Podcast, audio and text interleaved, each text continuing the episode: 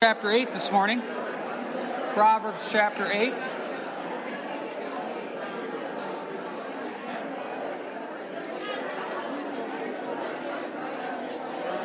Proverbs chapter 8. Let's have a, uh, moment of prayer here before we get into everything. Lord, just thankful to be here, thankful for the people that you brought out. I just think of Psalm 122.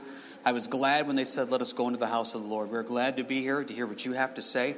Lead and guide us through your word, your Holy Spirit. Teach it. We listen and help us to apply it in all ways and all things. In your name, amen. Proverbs chapter 8, continuing our study here through the book of Proverbs.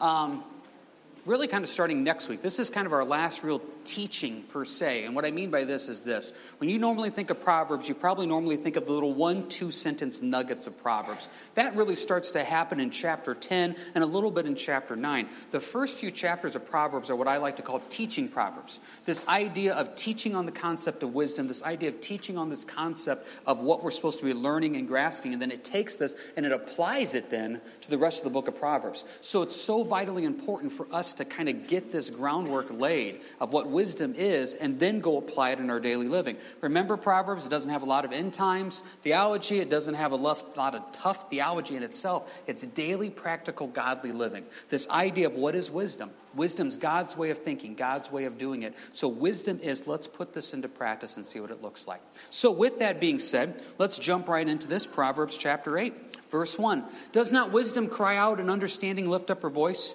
She takes her stand on the top of the high hill, besides the way where the paths meet. She cries out by the gates at the entry of the city, at the entrance of the doors. To you, O men, I call, and my voice is to the sons of men. O you simple ones, understand prudence, and you fools, be of an understanding heart. Look at this idea right here crying out. Look at the words here in the first five verses of Proverbs 8. Cries out, lift up, high hills, where the paths meet, the gates of the city. It just kind of reminds me of this idea of billboards along the road, that they're high and big and lit up so you can see them and they want you to stop and pay attention to them. Wisdom is crying out for you. Wisdom says, I want to have a relationship with you and I want you to know me, so therefore I can lead you and guide you into all ways and all things. And I know it sounds hard, but wisdom is actually easy. Once again, look at the wording here cry out, lift up, high hills, paths meet, gates of the city. It's easy to find. Because take a look at verse 8, same chapter. All the words of my mouth are with righteousness, nothing crooked or perverse is in them. They are all plain to him who understands, and right to those who find knowledge. God's word is plain. It really is. I think we try to complicate God's word. It's actually plain. It doesn't take a lot to understand. And let me give you a couple examples. Do not commit murder. Don't think we need to do a real study on what that means. Do not lie. Those are pretty straightforward things. Love your neighbor as you love yourself. Gotcha. Who's my neighbor? Jesus already answered that. These things are plain. Mark Twain has a great quote about this. He goes, It's not the parts of the Bible I can't understand that bother me, it's the parts that I do understand. And there's a lot of truth to that. We hear it, we know it, and then we have to apply it, and that's what makes it difficult. We sit here and we wonder and try to figure out Ezekiel's message of laying on his side for 430 days. Okay, that's important. We'll get to that eventually when we do Ezekiel. But for right here, right now, what does God want me to do today? It is plain and it's right there, and we just need to follow it. Now, the problem is verse 17. I love those who love me, same chapter, and those who seek me diligently will find me. That's the idea of diligently seeking wisdom. I'm not trying to pick on you guys because I do the same thing. There's a lot of times when we need wisdom, the situation pops up and we have this quick little 30 second prayer Lord, give me wisdom. And then we wonder why we don't have a clear understanding of what the Lord wants us to do. We want to stop and say, can't God just make his will so perfectly clear? You've heard me joke about this before this idea of the magic eight ball God. Just shake him up and see what he says to do, and then you do it. But he does make his will clear. He does it via prayer, his word, worship, teaching, the body of Christ. But the question comes up, verse 17 are you willing to diligently seek him? Sometimes you have things coming up, and it may be weeks in advance. And you come up and you tell me you're worked up, you're nervous, you're anxious about it, and I get that. And I usually say this, but God gave you three weeks to pray about it. He gave you three weeks to fast about it. He gave you three weeks to seek the scriptures. He gave you three weeks to pray. So therefore, you know it's coming up. He's given you time to be diligent to seek Him. And you may stop and say, okay, what about the times where I don't have that forewarning? Okay, you've lived enough on this earth to know problems are going to pop up that you don't know about, but you know they're going to pop up anyway. I, I set aside one morning every week where I fast and pray for things that I don't know that are going to happen, but I know they're going to happen. I have a time where I just stop and say, okay, Lord, there's going to be a conversation this week that I'm not going to know what to answer, so I already want to start praying for wisdom now. There's a time where I know I'm going to run into something deep and I'm going to run into something evil. I'm going to run into something satanic, and I want to be ready and prayed up for this because you said sometimes prayer and fasting. I don't know when it's going to happen, but I want to be prepared for it. And so I'm telling you, there's this daily, diligently seeking Him for wisdom. And there's one more word we need to add to this idea of diligently seeking Him. Can you go with me now to James 1, please? James 1. The Lord wants you to build a relationship with Him where you are diligently, faithfully seeking Him via prayer, the Word, worship, teaching, the body of Christ, the Holy Spirit. He wants to use all these different mediums to get a hold of you, to lead you and guide you. And He's made it clear that He cries out for us, and He will respond to us if we ask Him. Take a look here at James 1, verse 5. If any of you lacks wisdom, let him ask of God, who gives to all liberally, generously without reproach, meaning he won't condemn you. He won't get angry at you for asking him, and it will be given to him. If you ask for wisdom, God promises that he'll give it to you. Now we just read in Proverbs 8:17 you're supposed to ask and seek diligently. Now here's our other word verse 6, but let him ask in faith with no doubting. For he who doubts is like a wave of the sea driven and tossed by the wind, for not let that man suppose he will receive anything from the Lord. He's a double-minded man unstable in all his ways. He's not asking in faith. It's just a quick little, Lord, what do you want me to do? But he's really thinking, what do I want to do? This idea of really stopping and diligently, faithfully seeking the Lord in wisdom, God promises you He will give you that wisdom and He'll give it to you generously and He wants to bless you with that. But if you have this double mindedness, one foot on earth and one foot in heaven, you're unstable, the Bible says.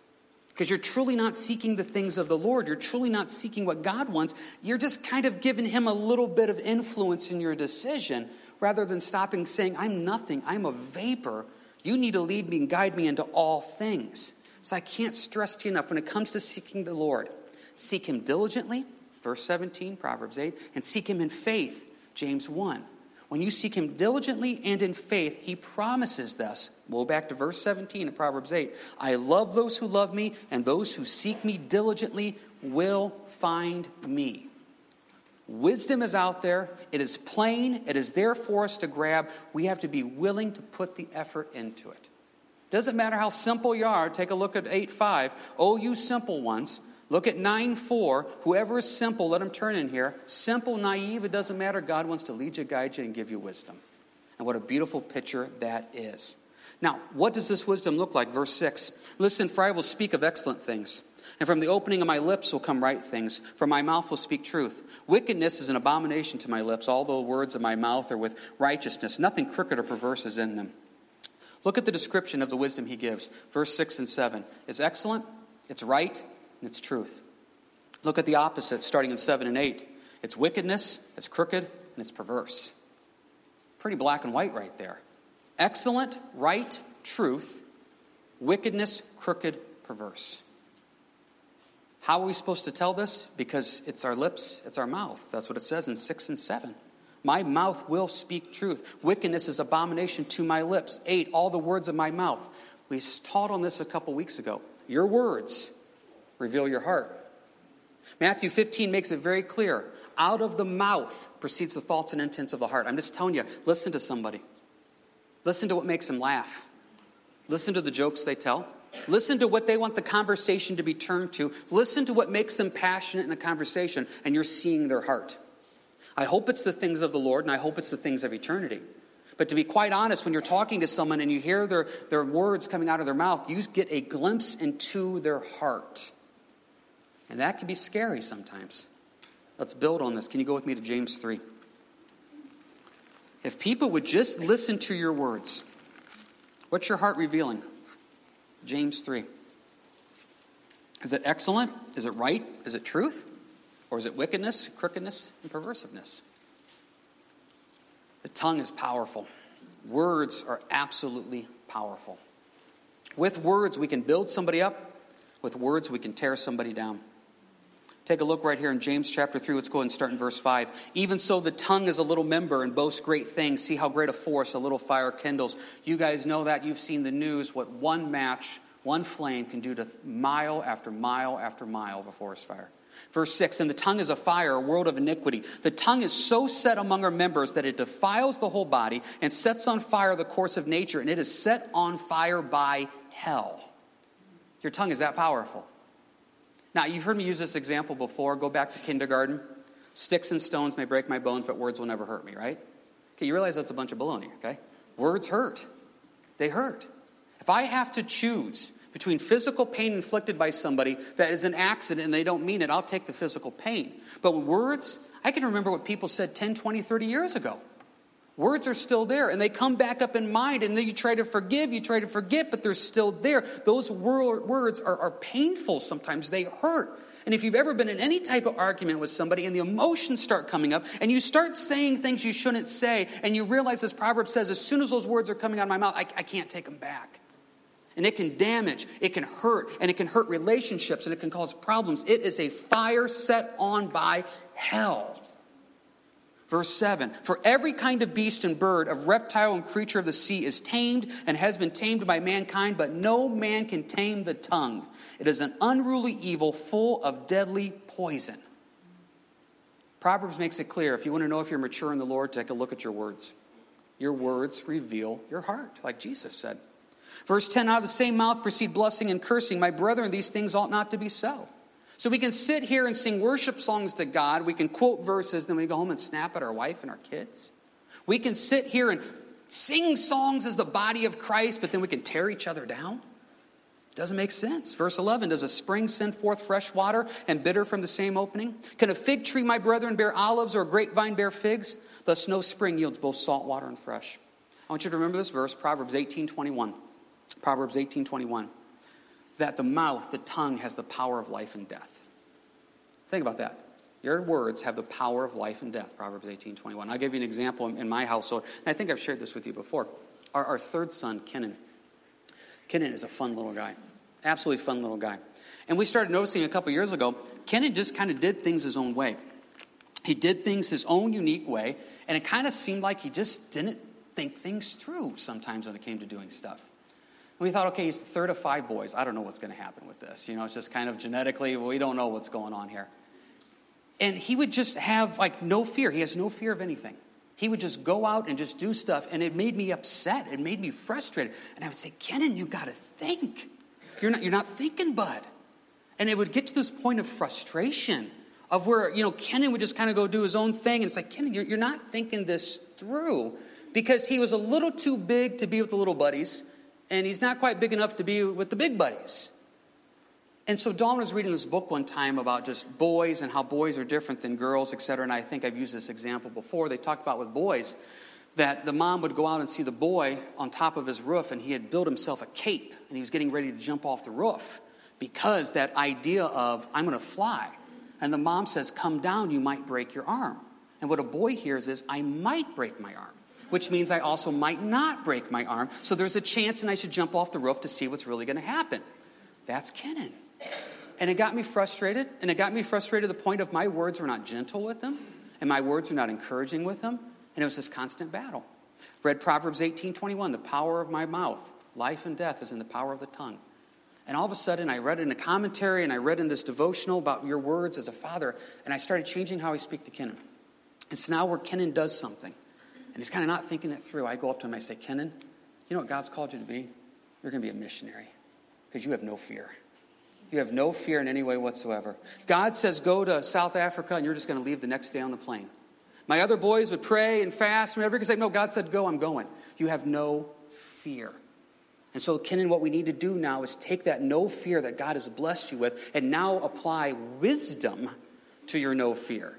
And now when I look at Kenan do a Kenan thing, it's like, oh man, that's my future missionary. And all of a sudden, he starts talking that way. And he'll say, like, where do you think God's going to send me to go? I don't know, buddy. Let's start praying about it. We sometimes, we love to go to BGSU. the college campus, and we love just to walk around as a family and just witness to people. It's just something we like to do, and so it's kind of weird. There's nine of us, and we're just kind of making this laugh. I don't look like the typical college kid, but I'm walking around, and I just start talking to people. We went out last uh, Resurrection Sunday, and just we're going to hand out tracts you know, about the resurrection of Jesus. And so we're handing them out, we're just talking to people. And there was two guys over in one of the fields playing frisbee, just two guys by themselves, college kids. Ken said, Do you care if I go over and give them a track? Go ahead. Kenan by himself goes over, gives the guys a track, and sits there and talks to them for a little bit. Now we're 50, 100 feet away. I don't know what they're saying. And he's talking to them. Comes back. Kenan, what did you say? Told him this Resurrection Sunday. This is the day that Jesus rose from the dead, and I gave him the track. Yeah, that's the future missionary. No fear. I have other boys that I'm not picking on. If I said, hey, go give them a track, they, they wouldn't. Kenan has no fear. Proverbs 18 21 my words can either be life or death to him. And I had to stop and say, okay, Lord, he's going to be a blessing in his own way. Lord, let him go be a blessing. Same with any of the other boys. My oldest one, Elias, the oldest boy, obviously, that leadership wants to be in charge. Okay, I could either battle him on that, or I can stop and say, listen, in the future, you're going to be in charge of something. I don't know what. I, my oldest sister, I know what she's like. I married an oldest. oldest children are awful. I'm just telling you that right now. But God's got something special in you, Kenan. I mean, into Elias. You are the oldest, and he's going to use it. And it just, and I try to stop and say, okay, that trait that frustrates me, what can I see that's going to be a biblical thing? Judah's got a heart. He's got such a soft heart. So, Judah, I think the Lord's called you into ministry because you just love people. You just love people. Layden, our fourth one. Layden, you're just bad. I don't know. I don't know what God has in store for you yet, but I don't know. So, but we're just going to keep praying. Words. Words are powerful. Please remember the power of your words when talking to people and dealing with things. Once again, Proverbs 8 your words can be excellent, they can be right, they can be truth, or they can be wickedness, they can be crooked, and they can be perverse. Now, words tear things down. And I just absolutely fascinates me when I see the body of Christ and words attack each other. I see spouses attack each other parents and kids. I, it, it, makes no sense to me. I, I want to build on this point one more time. Can you go with me now to 1 Corinthians 3? 1 Corinthians 3. I don't get what good comes out of us attacking one another. Take a look at 1 Corinthians 3. Dawn gave me a book to read recently, and I'm only a couple chapters into it, but it's quite good. And there's this point that he had at the beginning, and, I, I've never thought about this before. It's 1 Corinthians 3. We're going to start in verse 16. And this is a verse that we all know, 1 Corinthians 3.16. Do you not know that you are the temple of God and that the Spirit of God dwells in you? We talk about this all the time. The Holy Spirit lives inside you. It's an amazing thing. The Holy Spirit lives inside of you. You are the temple of God. But then verse 17, if anyone defiles the temple of God, God will destroy him. For the temple of God is holy, which temple you are. Okay, I've read that. I've taught 1 Corinthians. But I started seeing this in a new light after reading this. It, new Living Translation says it even more direct. Verse 16 Don't you realize that all of you together are the temple of God and the Spirit of God lives in you? God will destroy anyone who destroys this temple. For God's temple is holy, and you are that temple. God destroys people that destroys the temple, and I'm the temple. So therefore, when I destroy the body of Christ with my words, God says, I'm going to destroy you because you're going after my temple, my people.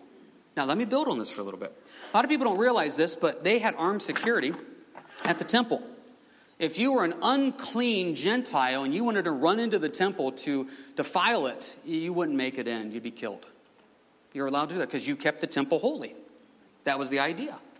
So, this idea of the temple being important, special. And, and, this author makes a point. He says, Imagine back to when they built the temple in Solomon's time, and they're doing this amazing service, and they're dedicating the temple. They've sacrificed all these animals, and they stop and say, The temple's open. And then some guy picks up a sledgehammer and runs out and starts tearing it down.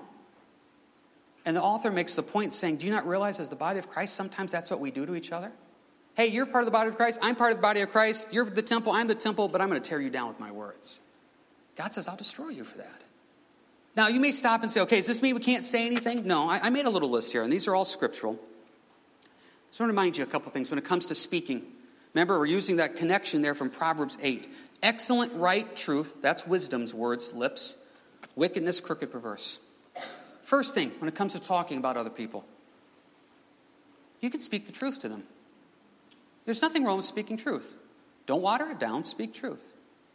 So that's your first point. When you're going to talk to someone, speak truth to them. Say what you mean, mean what you say. Next one builds on that, though. Say it in love. See, Ephesians says speak the truth in love. So I want to speak truth, and I want to speak that truth in love. Next point, I want to speak the truth in love to that person specifically. Most of the time, we'll speak truth, we speak love to about 50 other people before we go to that person. Speak the truth in love to that person.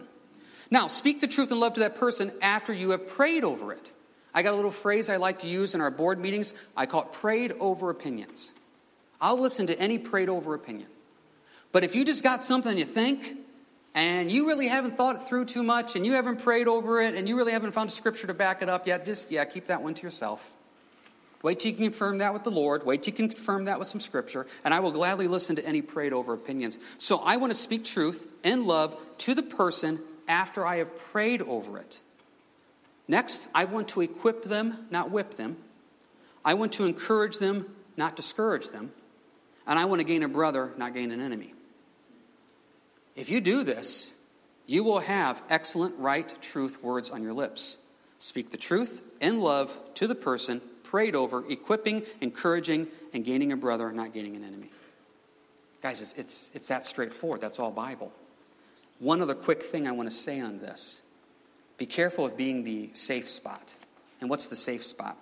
The safe spot is you're not the person saying anything, but you're the person that everybody knows they can come and say things to and you you won't you won't jump in you'll just let them talk you'll let them and i've heard people say this over the years you know i just i just kind of let them talk a little bit be careful with being that safe spot because what happens is in conversations when somebody is listening to you and they're nodding mm, oh mm-hmm oh i got an agreement i just gained another person on my side sometimes the safe spot is you know what i need to stop you right now and i need to admonish you um, you, you need to just go talk to that person rather than talk to me about what you think you need to say to that person. And we need to pray right now for this person. And I need to remind you to equip them, not whip them, encourage them, not discourage them. And the best thing we can do is really just let this conversation go right now. We have to be willing to do that as well, too. Because I tell you, the body of Christ, we are the temple. And I tell you, 1 Corinthians 3.17, you don't want to take a sledgehammer to the temple. God says no. We can speak the truth. We can speak in love to the person, prayed over, equipping them, encouraging them, and hopefully gaining a brother. Let's watch our words and all that we say and do. Let's jump back now to Proverbs 8. This wisdom that we're supposed to have now in our lips, how does it look? Verse 10 Receive my instruction and not silver, and in knowledge rather than choice gold. For wisdom is better than rubies, and all the things one may desire cannot be compared with her. Jump down, if you will, to verse 18. Riches and honor are with me, enduring riches and righteousness. My fruit is better than gold. Yes, than fine gold, and my revenue than choice silver. I traverse the way of righteousness in the midst of the paths of justice, that I may cause those who love me to inherit wealth, that I may fill their treasures. Wisdom is riches. And I'm not talking earthly riches, I'm talking biblical wisdom that you now look at the day and you say, you know what, wisdom? I didn't say anything I shouldn't have said today. I feel blessed. Wisdom, I can go to bed at night because I sought the Lord today on every conversation, every interaction I had. Wisdom, I'm living a life that's righteous in God. Doesn't mean I'm sinless, doesn't mean I'm perfect, but I have peace in this because I'm walking in God's wisdom, and that is worth more than any material that we could ever give us. It's more valuable than gold, silver, precious, the wisdom of that. We as a society, though, for some reason, really elevate riches. I remember growing up as a kid. Remember that show that used to be on Lifestyles of the Rich and Famous? You just watched the show of rich people. That's what you did. And I can remember as a kid, I was not that old, and we just watched what they had. And then you can go to the store and buy magazines. Fixer up shows all the time on TV. Or it's just like, you know what, we can do it better. And you just sit there, oh, wow, that's amazing. Then you look at your living room with 20 year old carpet, and you're like, oh, I have the worst house in the world. Man, and somebody told me this joke one time, I never forgot it. The name of the magazine is Better Homes and Gardens. Your home is not good enough. Here's a better home. Buy a magazine to watch a better home. So, lifestyles of the rich and famous. God says, I don't really care about that in anything whatsoever. I'm going through the book of Amos right now, and one of the things in Amos is your ivory palaces. They would take ivory and make furniture out of ivory. And God says, I could care less about ivory. He goes, You're not following me. I started thinking about this. What happened if they had a show that was called uh, Lifestyles of the Wise? Would we watch that? Probably not. It's just a show about Fred making a wise decision. You see him praying over something, fasting, reading a verse, getting godly counsel. Then you see Fred go make the wise decision. Would we watch a half hour of that? No, it's so boring. That's probably what the TV in heaven's turned to, is watching Fred make wise decisions, because God says that's more valuable than anything down here on this earth. Understand the value of wisdom. This is the purpose of Proverbs 8. This is kind of like the first seven chapters of Proverbs. Solomon, through the Spirit, is saying, okay, guys, we're getting ready now to start the little Proverbs nuggets. This is my last teaching on wisdom. It's amazing. You want this, you desire this, you, you have to live this out, diligently seek it, seek it in faith, and, and get out there and apply it. That's more valuable than anything. Verse 12 I, wisdom, dwell with the prudence and find out knowledge and discretion. Prudence is a really interesting word. This idea of judgment, wisdom applied in life. It carries the idea in the original language of being careful with your wisdom because there's trickery out there. Reminds me a little bit of what Jesus said in Matthew 10 Be wise as serpents, but peaceful as doves. You got to be wise in the world, too. There's a wisdom of God, but then there's a wisdom of how to apply that wisdom. And that's what prudence is carrying. And why do we need this wisdom? Because there's evil out there. Take a look at 13. The fear of the Lord is to hate evil. Pride and arrogance in the evil way, and the perverse mouth I hate. Counsel is mine, sound wisdom. I am understanding. I have strength. By me kings reign, and rulers decree justice. By me princes rule, and nobles, all the judges of the earth. Wisdom, the value of it. And the first thing wisdom wants to teach you, verse 13 fear God enough to hate evil. If you weren't with us last week, we talked about God hating things. And we always picture God as a God of love, and He is a God of love. But He also hates sin, He hates evil. And one of the things that he hates right here is the fear of the Lord is to hate evil. The first one you see is pride, arrogance, evil way. As we mentioned last week, God can work with murderers, that's Moses. He can work with adulterers, that's David. He can work with liars, that's Jacob. He can't work with pride. When you are so prideful and you have it all figured out, and we're going to get to this in just a couple weeks, this idea of a scoffer. They're so smart, they listen to no other wisdom. God says, I hate it. I hate that pride that is leading you and guiding you. Now, I'm just going to be honest with you guys, myself included. Most Christians don't hate evil. We laugh at evil. We find evil funny. We flirt with evil. We spend our money to watch evil, listen to evil, be around evil because it makes us smile. Maybe we're bothered by evil, but we really don't hate evil. We really don't. And keep it simple. Whatever God loves, we should love. Whatever God hates, we should hate. And this is not just a simple one verse in the Bible thing. This is repeated again and again throughout the entire Bible. This concept of hating evil. Psalm 97:10 says this, "You who love the Lord hate evil." How simple is that? Amos 5 says this, "Hate evil, love good." I love that. Hate evil, love good. Romans 12, 9. Abhor what is evil. Abhor. It's only used one time in the Bible. It's a really interesting Greek word. It means to be in horror of. That there's an evil that you see and you're just, it's evil. This goes against the nature of God. And this is not glorifying to Him. And I want nothing to do with this. Now, once again, you still love people, you still represent the gospel to the lost but you hate anything that is evil. And verse 13, that's the fear of the Lord, that I fear God enough to say that that issue is evil and I don't want to be near it, I don't want to be around it, and I don't want pride, I don't want arrogance. Look at verse 13, the perverse mouth I hate. Lord, I want my words to be glorifying to you. Lord, help me to have a holy hatred of evil, but yet still love people. And that's a hard thing to do sometimes. And you know the person that has modeled it the best? Jesus Christ tell you, I tell you, always be in the Gospels as much as you can. There's a reason there's four of them. Be in the Gospels, just, just keep seeing the nature of Jesus. He wasn't here to whip people. He was here to equip. He wasn't here to discourage. He was here to encourage. He was here to take people deeper into a relationship with Him. Did He speak truth? You bet He did. You bet He did. He told the woman caught in adultery, go and sin no more. He also told the Pharisees and the Sadducees, you sons of the devil.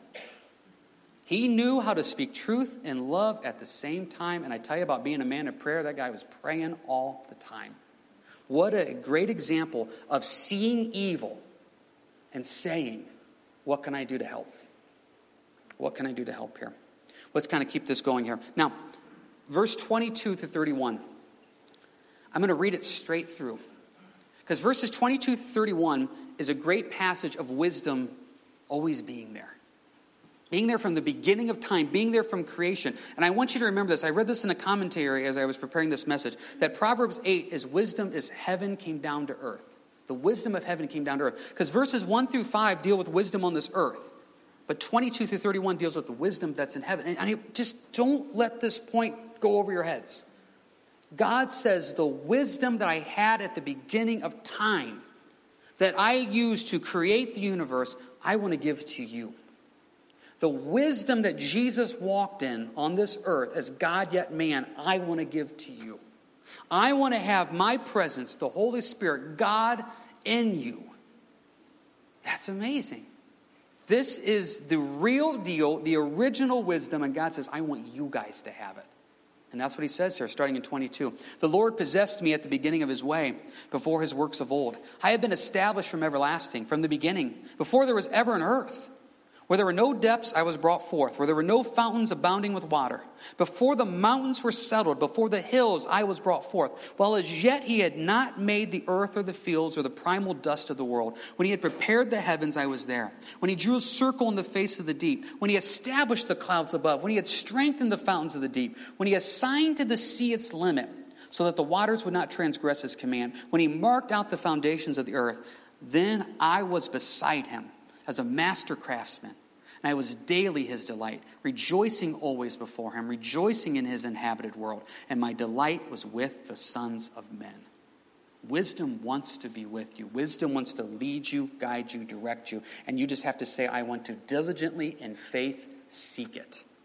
And God will lead you, guide you, and direct you. Let's finish this up, 32. Now, therefore, listen to me, my children. You almost see this idea of a father going over and putting his hand around his son, his shoulder, saying, Now, now listen to me. Blessed are those who keep my ways. You're, you're going to be happier in life. You're going to be blessed in life if you walk in wisdom. Hear instruction and be wise. Listen to this. Mark it, underline it, live it, memorize it. Do not disdain it. Disdain it. Don't refuse it. Don't ignore it. Don't neglect it. Don't disregard it. Listen to it. Blessed is the man who listens to me, watching daily at my gates, waiting at the post of my doors. Wisdom wants to have a relationship with you. Wisdom wants to lead you, guide you, direct you. You just have to decide whether you want to listen to that wisdom.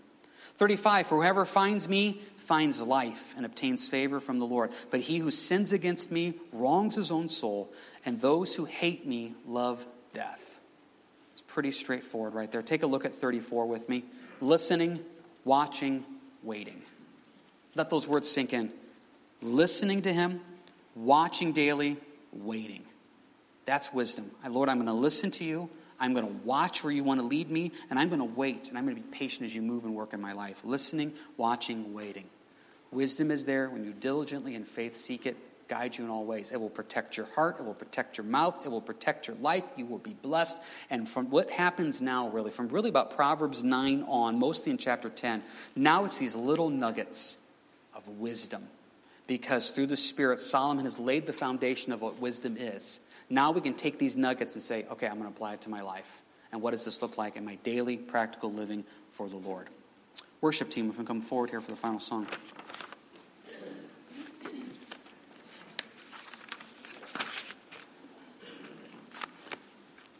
Hey, let's pray this into our lives. Lord, we want this wisdom. And if there's someone here today that is seeking you for something, diligently show them. And faith show them as they diligently in faith seek you. Lord, let wisdom be on our lips and all that we say and do. Let wisdom be in our heart. Let wisdom guide us and bless us, Lord. Help us to value it more than anything. We thank you, we praise you, and we love you. And Lord, just one more time, we just give you Jonathan and Heidi and their new adventure down south. Just bless them. And Lord, I know there will be a blessing to so many, and we're thankful for the years that we had in the season. Go before the day in all ways, Lord, for your glory. And we just think of next weekend, the prayer conference, We think of just the uh, harvest party, times of fellowship, times of training and encouragement. Bless those and bless those people involved with it. Thank you, Lord, in your name. Amen.